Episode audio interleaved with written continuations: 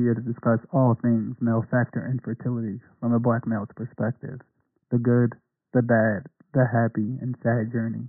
I'm Paul, and this is my story. Hey guys, welcome back to the Shooting Blanks podcast. This is episode two. This is your host, Paul. Episode two is going to be our story regarding trying to conceive, being diagnosed with infertility, and moving forward with our infertility. I also went public with having male factor infertility this week, as this week is uh, National Inf- Infertility Awareness Week. This podcast is being recorded on Friday night.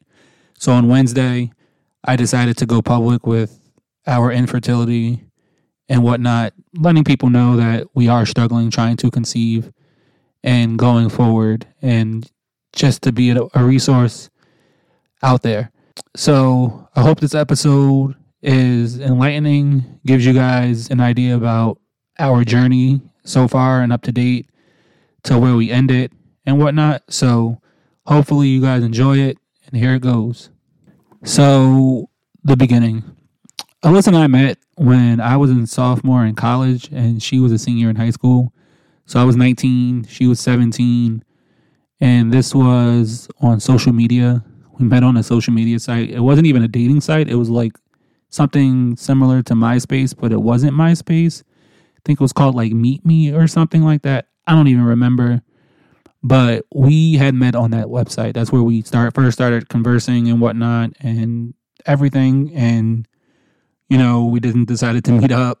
Um, she actually came to Rutgers because she lived in the town over from Rutgers and Edison, and she came over. I think she had a day off or something. It was like whatever and she came over. We went out to lunch. We headed off, started talking some more. And then a few weeks later, I think we started dating and whatnot. So we dated from 2008 all the way through ups and downs into 2016. And then I proposed in March of 2016. We uh, have finally gotten our own apartment together. We were both working careers and we had graduated college by this point. So I felt like this was a woman that I wanted to spend the rest of my life with. So I proposed in March of 2016. And then we got married on November 4th of 2017. September of 2018, we actually moved from New Jersey down to North Carolina as my job offered me a transfer opportunity. I'm a mechanical engineer. So they offered me a transfer opportunity, was able to keep my salary, and we decided to just take the leap. We didn't have children yet.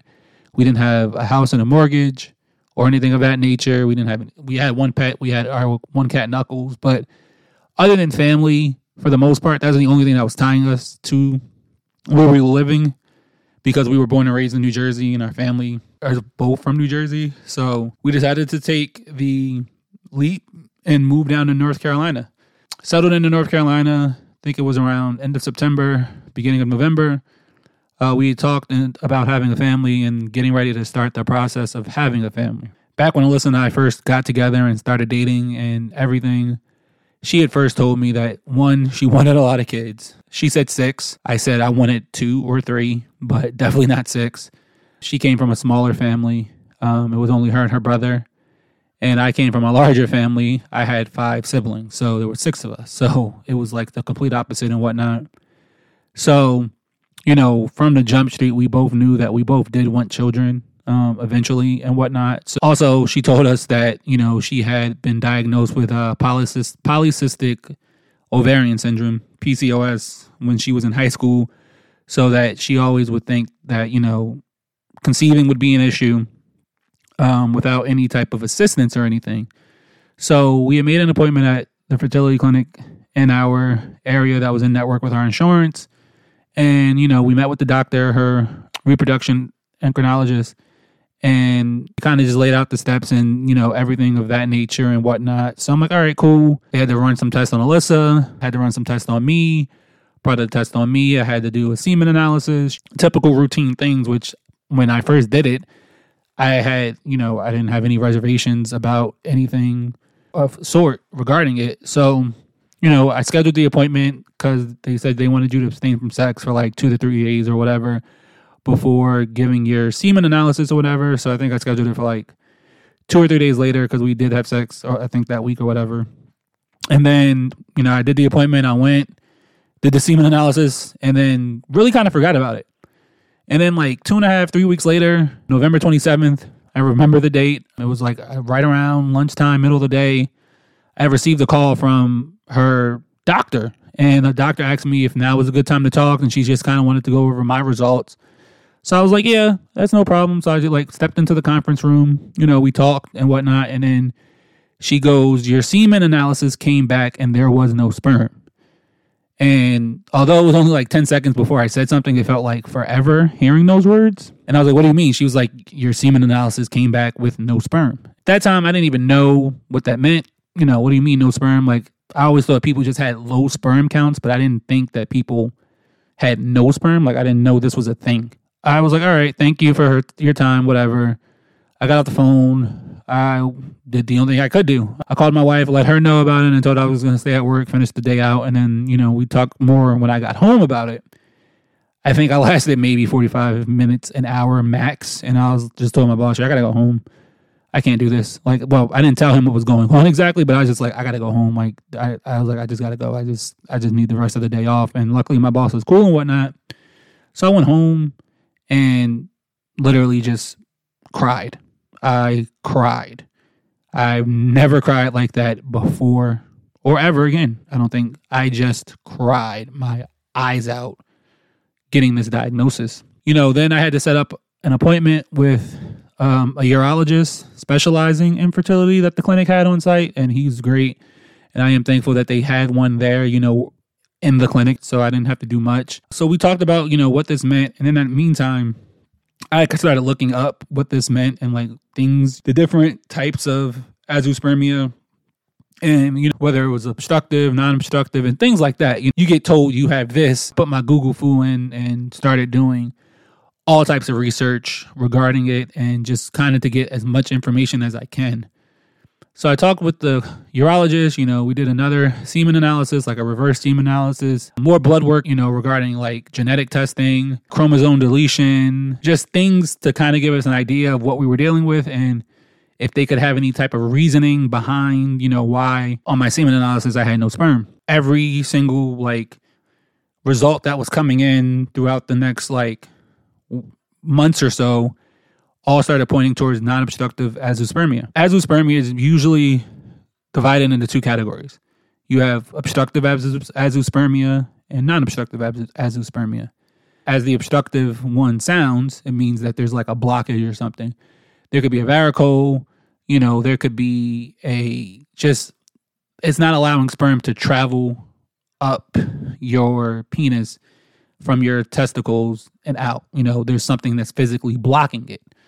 And then there's ones that's called non obstructive, which again sounds exactly like it says. There's no obstruction there. It's just none being made essentially, or just none traveling through. The doctor had told me that there was pretty much two options that we could do. Um, there was an option called a TESA and a micro TESE. A TESA and a micro TESE are similar. It's basically them poking around your testicles to see if there's any sperm just sitting dormant in your testicles. A TESA doesn't really have any types of specific areas that they're going. They're literally just kind of like mapping out to see if there's any, and it's not very invasive. And then an MTESE though is they actually slice up your testicles, not slice up, but slice your testicles open, and then they open them up and see if there's any sperm sitting in there type of thing. It's, it's very much more invasive than a TESA. And he told me that, you know, there's pretty much a 50-50 chance of having sperm there and just sitting dormant in your testes and in, your testicles and whatnot. So um, told us also at the time that if there was if we were to do the procedure, the MTESE, he would want to do it with IVF for Alyssa, as well as having donor sperm on the back burner just in case they didn't have any. I didn't have any, so they can go ahead and start, you know, the fertility process. And when he told me that, I was like, absolutely not. Hell no. Do not pass go. Do not collect $200. Absolutely not.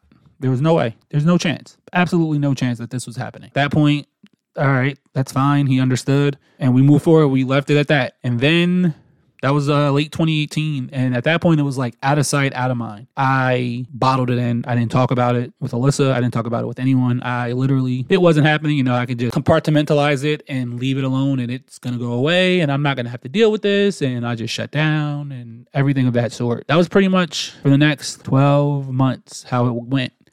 Alyssa would try to talk regarding it and talk about my infertility and talk about, you know, us having to go through these procedures and you know, the use of donor sperm or if we have to and me having the MTESE and all of this and I would shut it down every single time. I try to start a different topic or an argument or even lash out. It was probably the roughest period in our early marriage. I mean, at this point we're married a year when we pretty much got this diagnosis. We literally hit a year, got this diagnosis, and now we're here. Like this is a this is a big hurdle because I know how important children were to Alyssa. I've always known she's the one of the things that Alyssa has, and she's never hid this from me either, was how much being a mother means to her.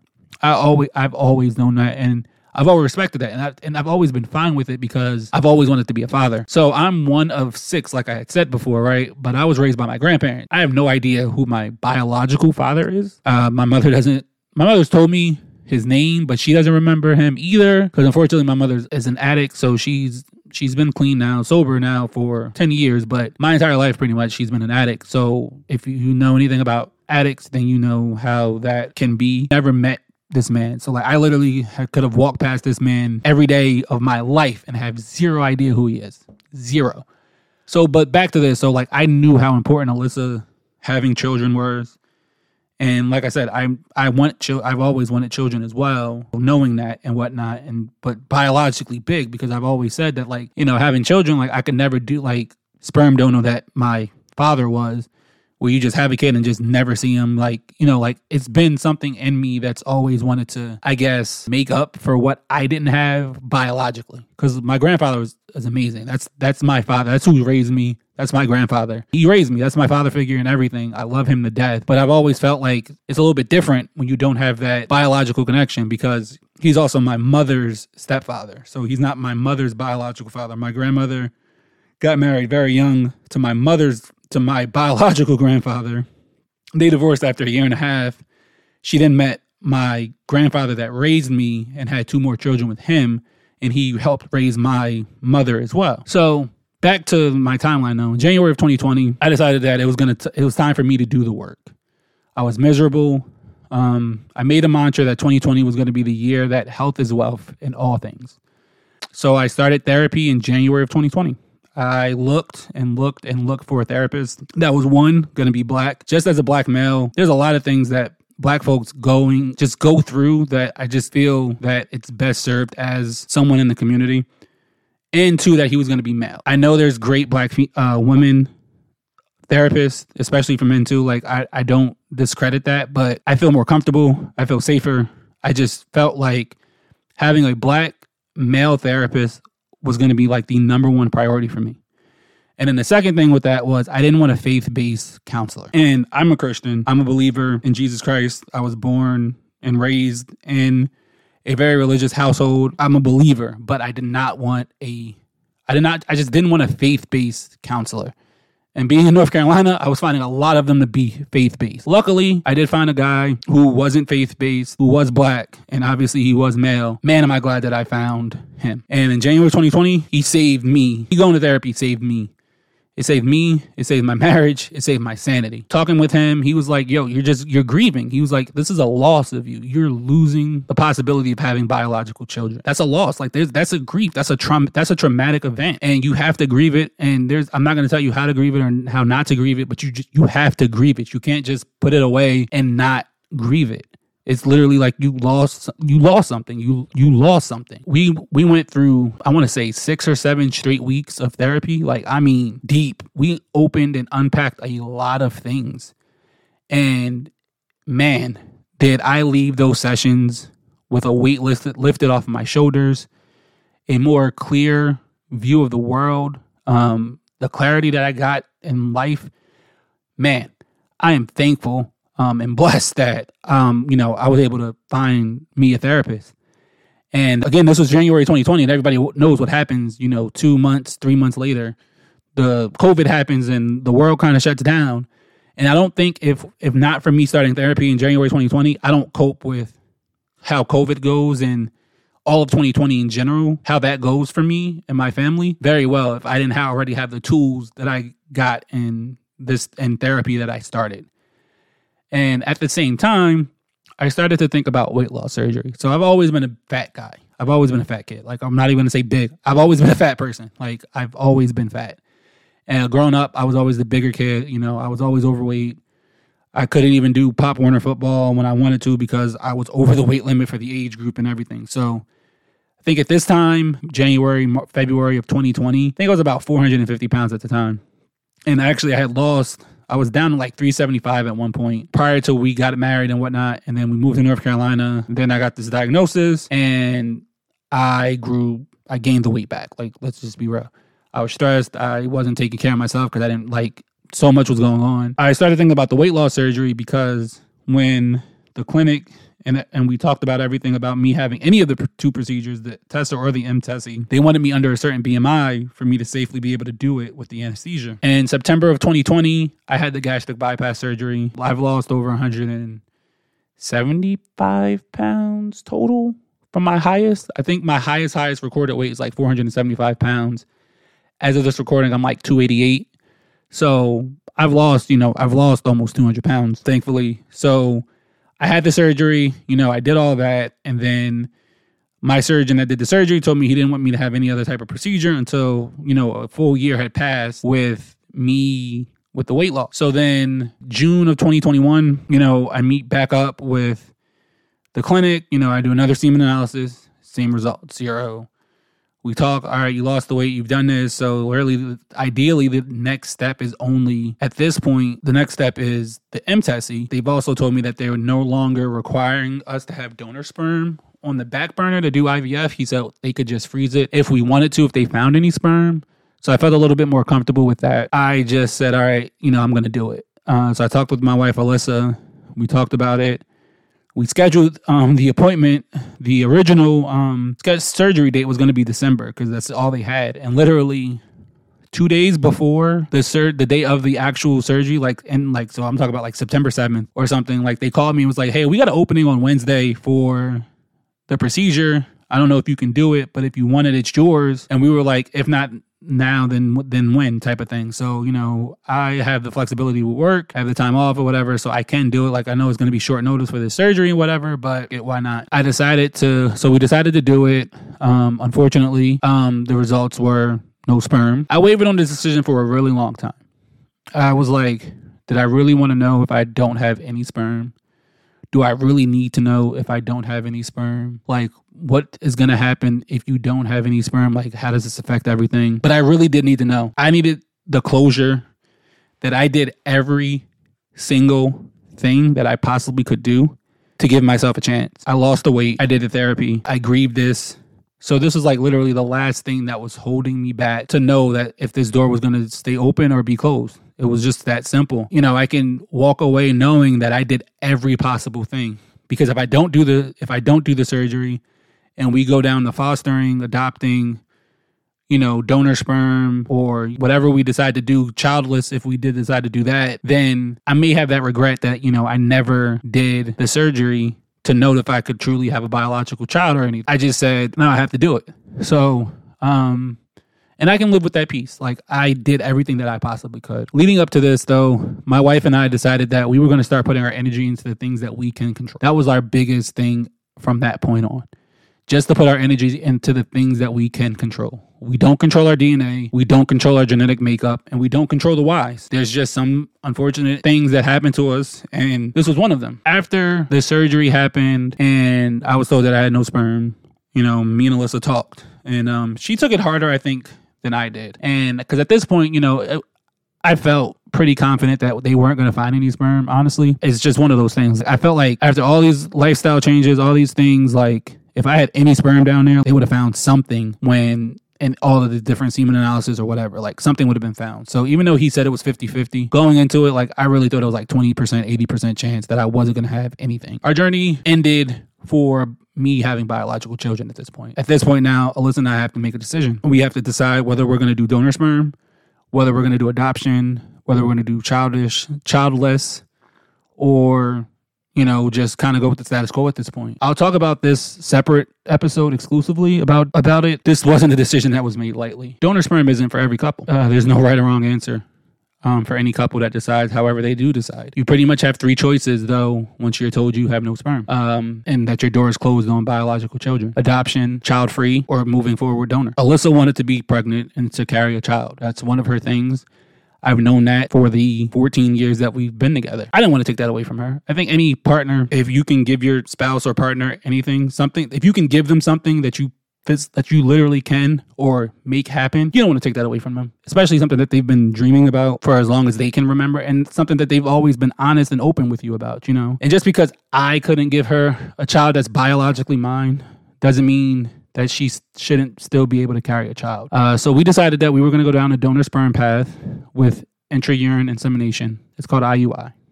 Something that helped me make this decision and go through with using donor sperm was when I was first diagnosed with azoospermia, I was talking to a close friend of mine. And he asked me a couple questions. He was like, First question, would you ever adopt? Like, it, does it have to be a biological child for you to love them? And I was like, no, it doesn't have to be. Like, we always did talk about how adoption would be a thing for us. Like, we believed in adoption and how much of helping others would be great. You know, especially there's so many children in the world that are looking for you know, loving families and loving couples to to be with and to take care of them. And, you know, that'd be something good to have. And I was like, absolutely. So I don't think that, you know, adoption was ever off the table. And Then he asked me, would those adopted children ever feel less loved by you or Alyssa compared to your biological children? And I was like, of course not. You know, they're still going to be my children. And then he hit me with, so you're okay with a child that's not biologically connected to you or Alyssa, but you're also not, but you're not okay with a child that's only connected to Alyssa. And that's like when the light bulb moment went off. We were okay with a child that's 0% each of us, but not okay with 0 and 50. In the beginning, I definitely wasn't. Like I said, when I first talk, talked about this whole donor sperm thing, I was like, absolutely not. I got where he was saying. I was like, yeah, but at the same time, like, it's still not my like it's it's it's hard to explain like and whatnot. So like I went home, you know, I thought it like it kept coming up as I was going to sleep and everything. And it just kept replaying in my mind about that. And I was just like, he has a point that Alonzo Mourning GIF. I understand. Like, I get it. Like, I get where he was going from. We essentially came up with the decision to use donor sperm. And again, like I said, is going to be a completely different episode. Um, exclusively about choosing and whatnot and the hurdles and everything surrounding donor sperm but it was a lot it's it's a true closure on not having biological kids, I guess, going through that process. That's where that is. Kind of to touch on, like I had stated previously, you know, I was raised by my grandfather who's not biologically my grandfather. So he actually is someone that I've talked to about it. Growing up with him, I've never felt less loved from him, even though I wasn't biologically his, you know? Like I said, like he'll tell you, like, that's that's my grandson. Like I'm his grandson. Like he's my grandfather. I love him to death. That's the father figure that I grew up. I talked with him at least one to two times a week on minimum. We've gotten a lot closer since I've grown up, since I've become an adult and become a man, but that's my that's that's my man. That's my man 50 grand. It's I have that as a resource, I guess you can say. And it's been helpful, but at the same time, it's one of those like he has his he has biological children, so it's not the same as well, you know what I mean? Like it's one of those things where like I'm just yearning for a biological connection not having my father or knowing whom biologically I am, like where I am biologically, especially half of my makeup comes from like why I am the way that I am, or, you know, whatever medical issues that I have, or just whatever. Like I'm missing half of that. And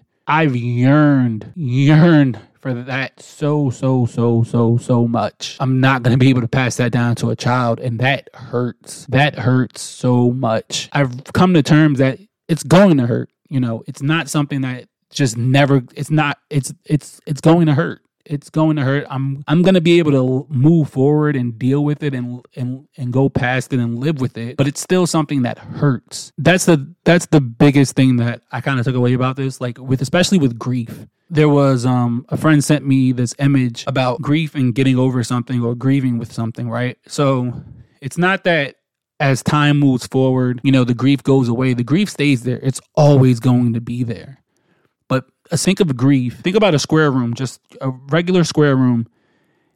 In the beginning of grief, there's a ball. It's it takes up most of the room. Like it's basically in covering the entire room. And as time, that ball, the grief ball, shrinks, it gets smaller. But every now and again, it touches one of those sides of the walls, which triggers something. And that's where the pain comes from. And that's pretty much what it is. I have my good days, I have my bad days regarding the loss of being able to biologically have children. And I'm sure as as time goes on and whatnot, you know, that grief ball gets smaller and smaller, smaller and smaller. But there's still little triggers every now and again, you know. Like we've gone through and I felt this for Alyssa so much. We've had so many close family and friends become pregnant, have beautiful, healthy babies over these last four years and like we're very ecstatic for them. We're very happy with them. Like we don't we're not we're not mean about it or anything like but it's it's a trigger. Like let's it's let's call it what it is. It's a trigger. It's it's it's some envy some jealous some i guess you can say bitterness. And I, I think anyone could feel that way. I really felt for alyssa when we first got this diagnosis because we got our diagnosis in november of 2018 and then January 2019, her brother, her sister-in-law was pregnant with with our nephew, and I think that was that was probably the toughest time that we've had, and it was because it was just so raw. It was so fresh. It was so raw. We love that little that little boy. Uh, his name is Logan, and we actually absolutely love him. It's just one of those things where I just want to kind of be able to experience, you know, the joy of raising a child, the good times, the bad times, the happy times, the sad times, and everything. I'm hopeful that we will get there. So I'm going to end this podcast here. Episode three will probably be out in about a week or so. Um, it's going to be, I think I'm going to interview Alyssa, and I think I'm going to have Alyssa here and we'll have her talk and you know kind of give her from her perspective and things like that and whatnot. So until next time hey thanks for tuning in. You can hit the subscribe button. Leave me a review on wherever you get your podcast at. Apple spotify or stitcher i look forward to sharing this journey with you all you can find me at shootingblankspodcast.com on twitter at underscore tsb podcast or email me at paul at shootingblankspodcast.com.